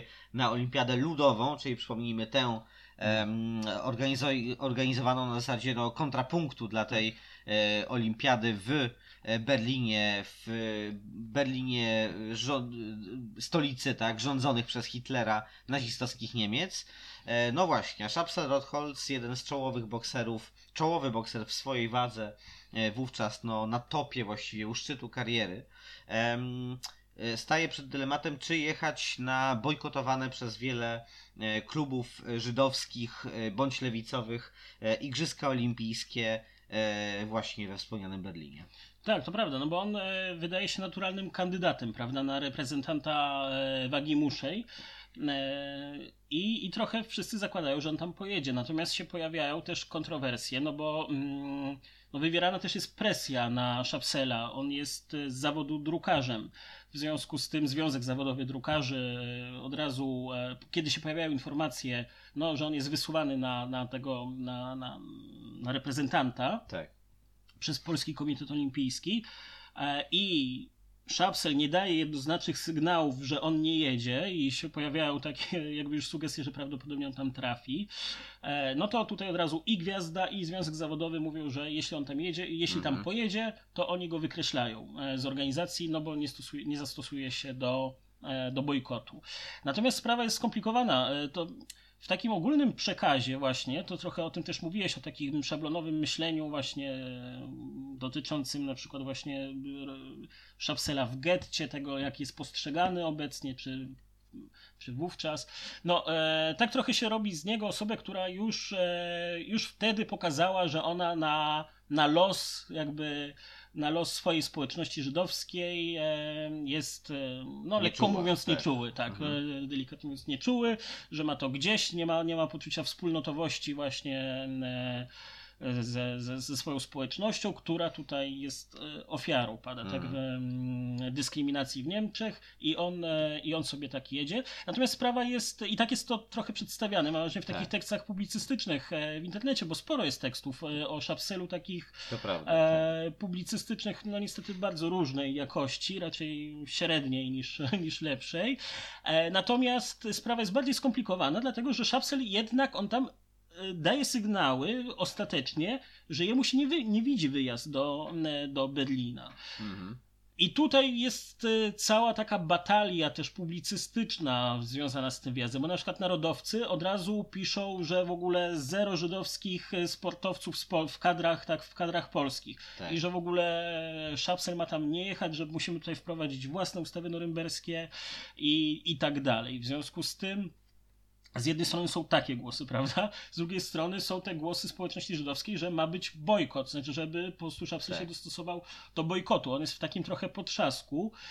E, no i czytając te doniesienia prasowe, to też można trochę się pogubić ostatecznie jakby w, w dynamice e, tak. tego wszystkiego, no bo jednego dnia mamy notatkę informacyjną, że Szapsel odmawia wyjazdu i koniec. Drugiego dnia mamy notatkę, Szapsel jednak decyduje się na wyjazd. Tak to, to wszystko jest naprawdę mocno zagmatwane, ale widzimy, że to nie była taka e, łatwa dla niego decyzja i oczywista. Tam się gdzieś w tle przewija też to, że on wówczas odbywał służbę wojskową, obowiązkową i że po prostu dostał rozkaz wyjazdu, tak? E, nie wiem pod, e, czy, czy jakby co mu groziło, gdyby był bojkot, tak? Czy zupełna zupełne wykreślenie go z, mhm. z kolejnych, z, przekreślenie jego kariery sportowej. No, to jest taki już, e, to jest taka sprawa do takiego bardzo detalicznego zbadania, prawda? Jak, jak, jak ta dynamika wyglądała. Ale, ale ostatecznie Szapsel Holz nie startuje w zawodach olimpijskich. Dlaczego? Ale, ale co ważne, trafia do Berlina. I tak. właśnie, trafia do Berlina. E, prasa donosi w ogóle, że z, ze łzami w oczach, czyli widzimy, że to jest dla niego jakiś dramat, bo tam prasa, oczywiście prasa lubi sobie podko, podkolorować wszystko, ale to daje jakiś, e, tak. e, daje obraz e, no, no, tego dramatyzmu, że on tam jedzie ze łzami w oczach, widać, że zaciągnięty do tego Berlina, a Polski Komitet e, Olimpijski postanawia po prostu zrobić e, sparring już w miasteczku olimpijskim z bokserem, jego jakby takim konkurentem na reprezentanta z Sobkowiakiem mhm. E, i tam jakby ustalić, dobra, który jest, e, które, kogo wystawiają. Mhm. Na te wątpliwości, czy wystawić Szapsela, nakłada się też to, że on miał kontuzję ręki, czy jakiś problem z ręką i w związku z tym nie, by, nie, nie, było, nie, nie było tej jasności, czy jest już na tyle sprawny. Ten spanning to ma trochę pokazać pojawiają się takie głosy, że no tam jednak to było powodowane też uprzedzeniami, ta decyzja, że to jednak Sobkowiak ma wystąpić. No albo właśnie według mnie może być też przeciwnie, to trochę, że tak powiem, pachnie ustawką, tak? Być może e, przychylni e, działacze, przychylni Rotholcowi na przykład, no jakby widząc tę jakby wielostronną presję, tak? E, zdecydowali, że no okej, okay, no dla pozoru, tak jakby pojedziesz jako członek kadry narodowej do Berlina zgodnie z tutaj urzędowym czy wojskowym przykazem. No i w ramach e, zwykłej, że tak powiem, procedury mhm. tak wyłaniania najlepszego, co oczywiście jest trochę dziwne, że dochodzi w ogóle do sparingu tego rodzaju tak. już e, w samej wiosce olimpijskiej, to że tak powiem mało ma wspólnego z rzemiosłem treningowym, bokserskim, ale załóżmy, że nawet, no to było dawno, tak dalej, inne metody treningowe, że e, no, do takiego rozstrzygnięcia miałoby dojść w wyniku sparingu. No według mnie to pachnie ustawką taką, w której, że tak powiem, pozwolono e, Rotholcowi o dziwo okazać się gorszym, tak? Jak najbardziej możemy to, to tak też interpretować, tak? Ale widzimy, ile tutaj jest tej niejasności, ile tam było takiej no w tle tak. batalii o ten jego udział, kontrowersji i jaka była też presja na niego kierowana z, z różnych stron. E, no ale ostatecznie nie bierze udziału w olimpiadzie, wraca do, wraca do Polski i też są takie doniesienia właśnie e, prasowe, że e, znowu właśnie zapłakany wraca i że zadaje, zadaje pytanie, że to po co go do tego Berlina go zaciągali. W takim razie, skoro skoro go jednak nie chcą w tym Berlinie, w sensie Polski Komitet Olimpijski, e, to po co w ogóle go zaciągali do tego Berlina? E, bo on też jakby powiedział, ok, no jeżeli już muszę jechać, to on tam zawalczy o złoto, że bierze, weźmie to na, na klatę, że tak to tak. E, powiem, więc e, był pogodzony, znaczy był, e, zaakceptował, że będzie mhm. musiał walczyć i, i, i da z siebie wszystko, więc był bardzo też rozgoryczony według doniesień prasowych e, tym, że to, to, to po co w ogóle ta cała szopka? I w tym kontekście właśnie tego, że on miał wziąć udział w tej olimpiadzie jest e, bardzo interesujący, czy oni mieli jakikolwiek kontakt ze sobą e, no, listowny, bo to jedyny możliwy, jaki mógł tak. być. Bo prawda, mamy, mamy jednego z braci, który jest wysłany do Berlina drugi jedzie jak najbardziej ze swojej woli do Barcelony, da dwie przeciwstawne sobie olimpiady, dwóch braci, no to jest jak, jak na jakąś dobrą historię, Tak, prawda? tak. E, więc, e, no niestety, brak tej informacji. E, tu w formularzu, e, formularzu takim personalnym e, Gershona w Hiszpanii, w rubryce Rodzina, Mhm. on wymienia swoich rodziców, ale nie wymienia Szapsela. Mhm. I e, można by podejrzewać, że na przykład mm, nie, jakby znając tą historię, nie chciał się trochę przyznawać Mhm. e, do, do niego, a może po prostu nie wpisał go po prostu. Z jakiegokolwiek, E, Z innego jakiegokolwiek powodu, powodu.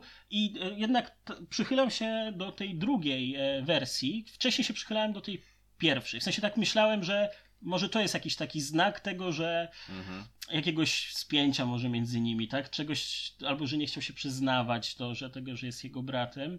E, natomiast jak się okazało, e, oni mieli również siostry. Mhm. E, Nie wiem ile. E, Wiem, że no co najmniej dwie, e, Mhm. ale, ale i, i dokładnie ile ich było, to nie wiem. I ich też nie wpisał w ten formularz. W związku z tym. To, e, w związku z tym być może po prostu wpisał rodziców, a uznał, że rodzeństwa już nie będzie wpisywał, ale to też dopiero niedawno, niedawno udało mi się e, no w pewnym sensie odkryć, e, Mhm. że, że, że, że również były siostry. Wcześniej wiedziałem właśnie tylko o, o, o tym, że Szapsel miał brata, Mhm.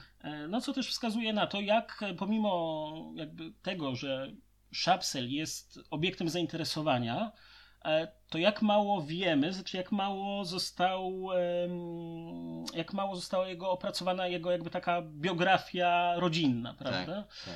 Że dopiero po jakimś przeglądaniu wnikliwym e, gazet można gdzieś tam Tak. wyczytać, że się pojawiają jednak siostry na przykład, rodzeństwo. em, A co wiemy o tych siostrach? Nic sobie- nie wiemy. Nic nie wiemy. Nic nie wiemy niestety. Aha. Być może trzeba by bardziej poszperać. No ale myślę, że tutaj już w prasie, w prasie chyba idiszowej myślę, że by okej. trzeba, ale ja nic nie znalazłem. Okej.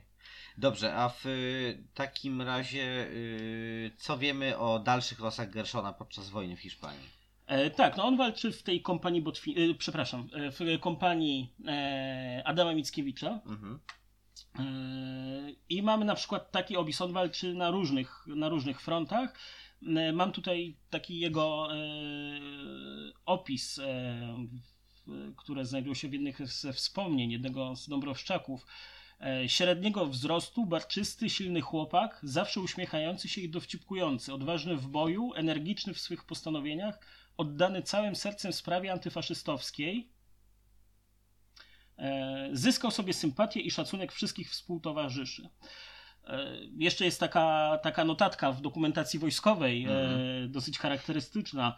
Dobry, dobry i zdyscyplinowany żołnierz, tylko uparty. Wysłany był do szkoły oficerskiej, lecz, lecz za uderzenia towarzysza wydalony z tej szkoły oficerskiej, więc oficerem nie został. Em, On zostaje ranny w jednej, jednej e, z walk, zostaje ranny w nogę, e, trafia do szpitala. W tym szpitalu on się bardzo niecierpliwi, bo już chce na front jechać, więc jeszcze taki niedoleczony właściwie ucieka z tego szpitala, co też jakoś tam pokazuje jego, Mhm, jego, jego charakter, tak. temperament, dokładnie. E, Zostaje mianowany porucznikiem, to jest tytuł, jaki uzyskuje, i zostaje dowódcą jednej z kompanii teraz już batalionu Mickiewicza, bo e, najpierw istniała kompania, czyli Mhm. jedna z takich najniższych jednostek e, formacji Tak. wojskowych. E, no a potem właśnie ta kompania została przeformowana Na do batalion. batalionu, tak, czyli już stopień wyżej. E, Tak. I, i, te, i już był ten batalion funkcjonował w szeregach Brygady Dąbrowskiego. I on został właśnie porucznikiem, dowódcą e, jednej z kompanii Mhm. batalionu e, imienia Adama Mickiewicza w ramach 13 Brygady Międzynarodowej imienia Jarosława Dąbrowskiego. Tak? Też może właśnie tutaj fragment, fragment wspomnień o nim, e, Mhm. że przez długi czas Rotholz nie chciał zgolić swojej brody i pomimo swych 21 lat sprawiał wrażenie starego wojaka. Więc faktycznie on był to, co tutaj wspomnieliśmy, on był bardzo młody też. E, Tak. e, I w tym klubie sportowym we Francji, w, tak w kontekście te, tego bycia instruktorem, ale też właśnie na, na wojnie. I jakie są jego dalsze losy? Tutaj jest ciekawy wątek, bo on, będąc e, właśnie poalejsyjonistą, postanawia jednak przystąpić do komunistycznej partii Hiszpanii. Hmm. E, Komunistyczna Partia Hiszpanii mocno, jakby intensywnie rekrutowała w szeregach interbrygadzistów, jakby Mhm. zachęcała, to właściwie w większości jednostek brygad międzynarodowych, no to właściwie była, ona miała monopol w pewnym sensie na funkcjonowanie, tak, e, Mhm. w, w brygadach międzynarodowych. Byli członkowie innych partii, gdzieś tam chyba w, w, we włoskiej brygadzie chyba była partia socjalistyczna, natomiast no, oni sobie zbudowali taki monopol. Ale, no właśnie, czemu on postanawia mm, przystąpić jednak do tej partii? On jest jednak właśnie jako ten jeden z nielicznych palesjonistów jest dla swoich towarzyszy we Francji e, no jakimś tam symbolem, prawda? Mhm. Znaczy, że to jest nasz człowiek, który też tam e, walczy ramię w ramię z innymi, z faszyzmem. No i właśnie, będąc taką postacią, e, Mhm. nie wiemy. Znaczy, to jest kolejny znak zapytania, tak? Czemu on postanawia przystąpić? Może dlatego, to jest oczywiście czysty taki, czyste rozważenie, może on był jednak przez te, ten, przez te wiele miesięcy e, funkcjonowania na froncie w Hiszpanii, no on był odseparowany od swojej partii, więc może uznał to za jakąś formę po prostu bycia, w, uczestniczenia w życiu politycznym, tak, takim partyjnym, Mhm. to jednak e, wtedy było ważne, tak znaczy to jednak tożsamość, e, znaczy to, to, związa- to, to ta działalność partyjna była istotna, może nie chciał być właśnie takim e, no, o, odseparowanym od życia partii, co prawda tak jego partia była koalicjonistyczna, tutaj komunistyczna, ale z drugiej strony, tak jak wspomnieliśmy, jednak koalicjon lewica mocno komunizowała, można tak to powiedzieć, może to za mocne słowa, ale że ona jednak była w takiej w- orbicie, prawda, zainteresowania. Co więcej, tutaj dorzucę jedną rzecz, Mhm. ponieważ to jest dość ciekawe i też wokół tego faktu jest sporo niejasności. Rozumiem, rozumiem że to też jest e, kwestia do pewnej roboty archiwalnej, ale e, mm, Poalej Syjon, podobnie jak związane z nią organizacje młodzieżowe, mogła działać i działała z tego co rozumiem, nie wiem w jakim zakresie, ale na pewno mogła legalnie istnieć w ZSRR aż do, uwaga, 1928 roku. To jest bardzo, bardzo długo, bardzo późno, tak? Oczywiście 28 rok to nie jest y, jeszcze czas, y, punkt kulminacyjny stalinizmu to nie jest, tak? To jest jeszcze przed procesem moskiewskim pierwszym, to jest przed, no, przed czystkami, ale już w naprawdę bardzo gęstej atmosferze politycznej, gdzie się e, z wrogami politycznymi e, Stalin nie patyczkuje, w sensie na razie no, ich jakby jeszcze nie morduje, ale opozycja jest zwalczana w sposób e, całkowicie no, jakby bardzo zdecydowany i inne partie polityczne zwłaszcza, tak, e, organizacje społeczne no to różnie, ale partie polityczne działać e, w ZSRR e, nie mogą, w związku z czym e, to, że Poalej Syjon jakby miała taką zgodę tak długo, to właściwie nie jest jasne do końca dlaczego. Czy Mhm. to jest jakieś biurokratyczne przeoczenie? Trudno sobie to wyobrazić, tak jakby w ZSRR w tamtych czasach. Czy za tym stoją jakieś inne pobudki? Też trudno po- to stwierdzić. E, Wiadomo, że Poalej Syjon jednak ukonstytuowała się Poalej Syjon lewica, tak? Ukonstytuowała się jako z jednej strony partia prąca do komunizmu, a z drugiej strony no jednak nie wyrażająca pełnej zgody na e, te dyrektywy, 21 dyrektyw, tak? Tak. E, Których, które, których wymagano od członków, znaczy podmiotów starających się o przystąpienie do Kominternu. Kolejna sprawa to taka, że mm, podczas e, II wojny światowej, e, to wynika akurat z prasy poalejsjonistycznej mm, e, publikowanej w getcie warszawskim, w archiwum Ringelbluma, ta, ta prasa się znalazła i jest w tych wydaniach przez żydowski, w tym wydaniu, tak, wielotomowym mm, przez Żydowski Instytut Historyczny publikowanym jest gdzieś tam dostępna. I wiadomo o Syjon Lewicy, że to była niesłychanie proradziecka opcja. W sensie oni jakby y, no, y, wiązali nadzieję z tym, że Armia Czerwona tak wkroczy do Palestyny i tam po prostu zostanie ustawiona, ustanowiona radziecka Palestyna. Mhm. Więc to były tego rodzaju em, interpretacje i nadzieje związane z życiem politycznym. Więc te relacje między komunistami promoskiewskimi a poalejsyjonistami są e, bardzo zawikłane, tak to można by ująć ogólnie. To prawda, w związku z tym, no właśnie, czy tutaj mamy do czynienia z czymś takim, że dla jednak Gershona to są, to są drobne różnice tak, pomiędzy partiami występują, e, występujące pomiędzy dwoma partiami, w tym przypadku właśnie Polejsyonem Lewicą i, e, i Komunistyczną Partią Hiszpanii. Nie wiemy, ale też, e, ale to co wiemy, że to jednak dla niego nie była taka lekka decyzja, dlatego że właśnie Aleksander Szurek, który, który wspomina Gerszona w swoich wspomnieniach, on e, właśnie on pisze, że no właśnie od kiedy, że on był w tym okresie, kiedy się zapisał do, do tej partii e, w ramach brygady, no że był w takim nastroju depresyjnym, znaczy, że mhm. widać, że to jakoś tam przeżywał, że, mu, że, że prawdopodobnie miał jakieś takie poczucie trochę zdrady swoich tam towarzyszy z Palisjonu we Francji, no ale też nie chciał się tym dzielić, w związku z tym to, to też są jakoś tam domysły E, Aleksandra Szurka. Tak? To nie są, e, to nie są e, myśli wyrażone wprost przez Gershona, ale właśnie Szurek odnotowuje, że on był taki no, mocno nie w sosie, w depresyjnym nastroju. I jakie były dalsze losy Gershona? Mhm. No dosyć tragicznie jakby się skończył jego udział w Hiszpanii. No ale po kolei, bo we wrześniu 1938 roku brygady międzynarodowe zostają wycofane z frontów. Znaczy zapada decyzja we, mm. właśnie w 1938 roku.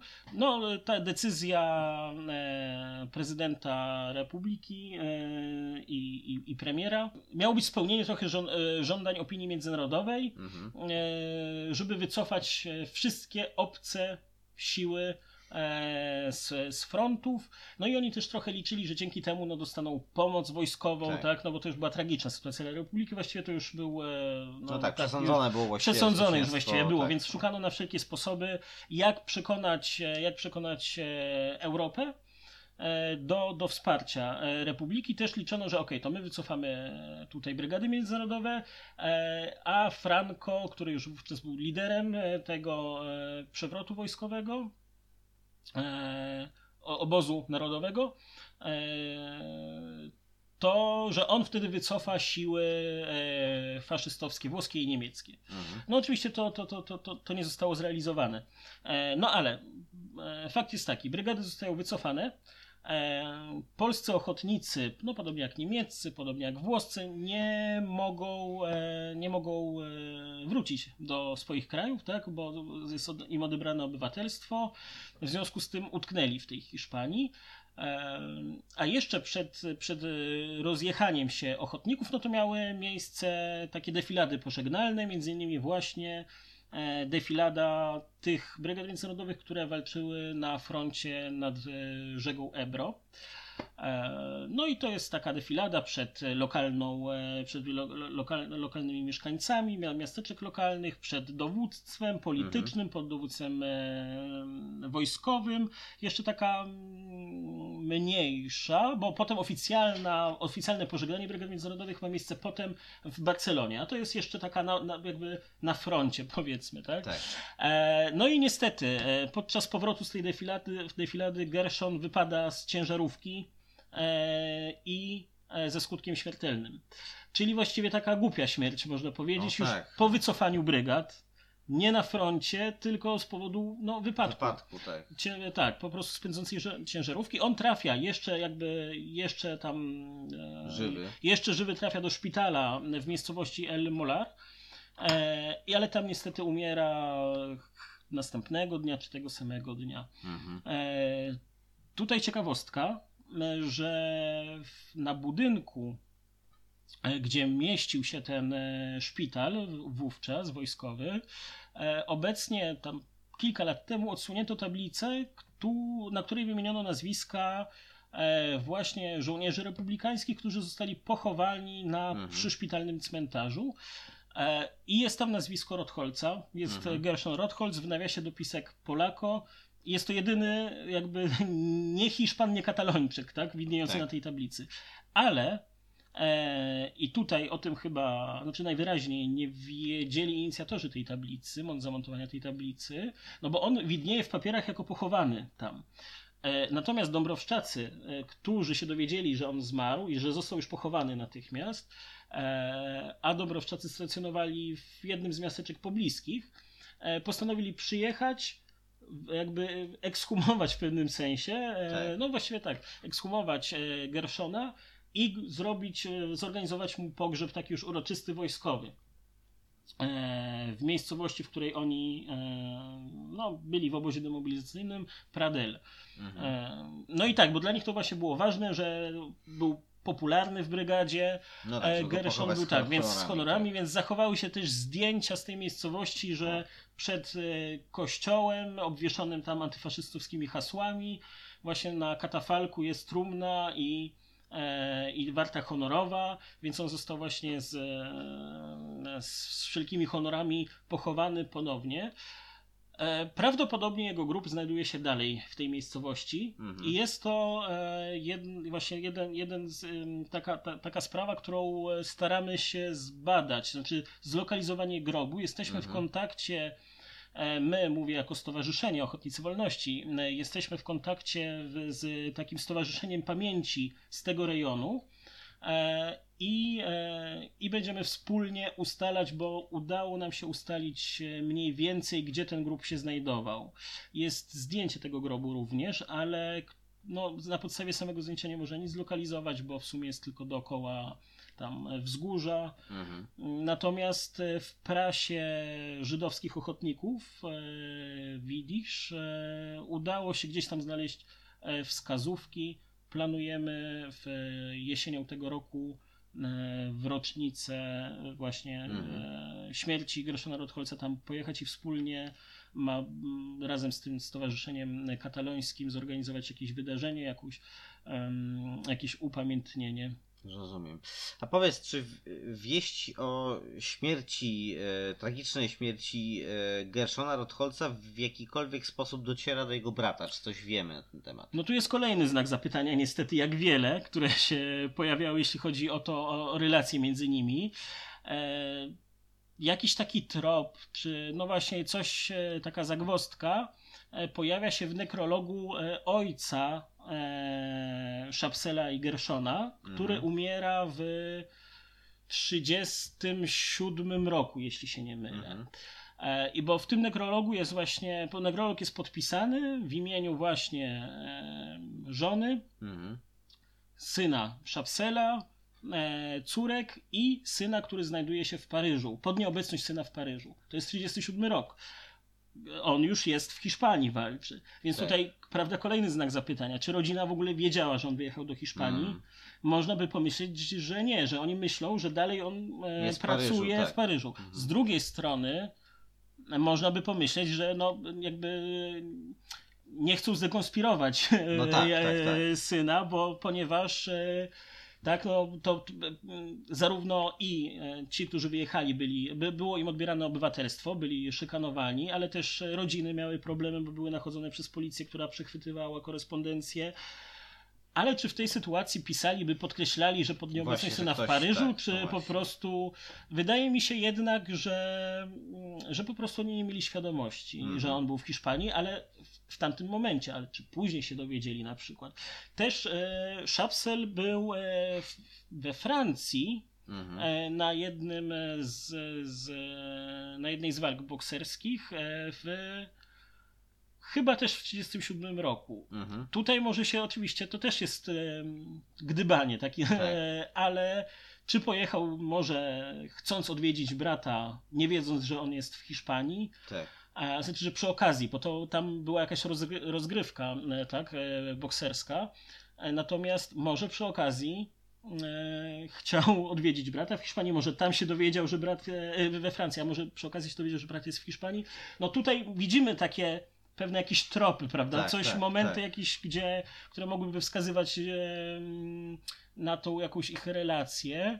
No ale no niestety nie dowiemy się, e, na, jakby nie rozwiążemy tych zagadek, tak. myślę. Jest dużo, dużo niewiadomych, ale w no, pasjonującej historii się one ujawniają. To znaczy historii, która e, zbliża do siebie, em, znaczy której łączą się losy po prostu i to rodzinne losy. E, e, wielkiego boksera przedwojennego, tak o takiej też ambiwalentnej e, biografii będącej przedmiotem z jednej strony zainteresowania, jak i też rozlicznych kontrowersji. E, no i działacza e, lewicowego, tak, syjonistycznego lewicowego, poalej syjon- syjonistycznego, nieco zapomnianego, ale gdzieś tam odgrzebanego w ciebie, przez ciebie w archiwach. No ponad wszelką wątpliwość możemy stwierdzić, że oni byli rodzeństwem. Tak, tak, to bez E, wątpienia. W sensie a, tak. formularze personalne, które się zachowały w archiwum brygad międzynarodowych, na to wskazują i no, pozostałe ślady, tak jak na przykład ten nekrolog, tak, e, na to wskazuje, więc. Mm, e, Więc tutaj bez wątpienia możemy powiedzieć, że to byli bracia. Też w tych wspomnieniach Szurka się pojawia, że tam brat słynnego boksera, tak bez, Mhm. bez wymienienia imienia, Tak. ale te, te, te, ślady, mm, te ślady się pojawiają. To, Natomiast potem już jakby w tym emigracyjnym życiu e, Rotholca, Szapsela Rotholca, nie pojawiają się wspomnienia o e, Gerszonie. On nie wspomina. Tak, nie wiemy nic o znaczy inna sprawa, że po prostu Szapsel mało Milczy milczy, ogólnie, Tak. prawda? Że Em, jestem piętnem jednak e, tak członka Judenzabrung Polizei, tak, Tak. tego napiętnowanego po wojnie i e, rzeczywiście z, z, no to, to nie zachęca go do mówienia na temat swojego życia w ogóle. Tak. Czy przekazał e, swojemu synowi jakieś informacje o rodzinie? No to tego też nie wiemy. Mhm. No, jest tutaj wiele znaków zapytania. Myślę, że. I materiału do dalszych badań, tak Materiałów, i, ale materiałów do dalszych badań. Niektóre, niektóre z zagadek, myślę, może się uda gdzieś tam e, rozwiązać. E, Więc tą zagadką, a raczej e, zachętą, żebyście śledzili to, jakie zagadki jeszcze w związku z hiszpańską wojną domową i jej kontekstem polityczno-społecznym e, rozwiązuje Stowarzyszenie Ochotnicy Wolności, tym e, zakończymy mm, tę rozmowę. Bardzo Ci dziękuję. Przypomnę, że naszym e, gościem e, w 34. odcinku Emancypacji był Jeremi Galdames ze Stowarzyszenia Ochotnicy Wolności. Wielkie dzięki jeszcze raz. dzięki wielkie za zaproszenie ponowne.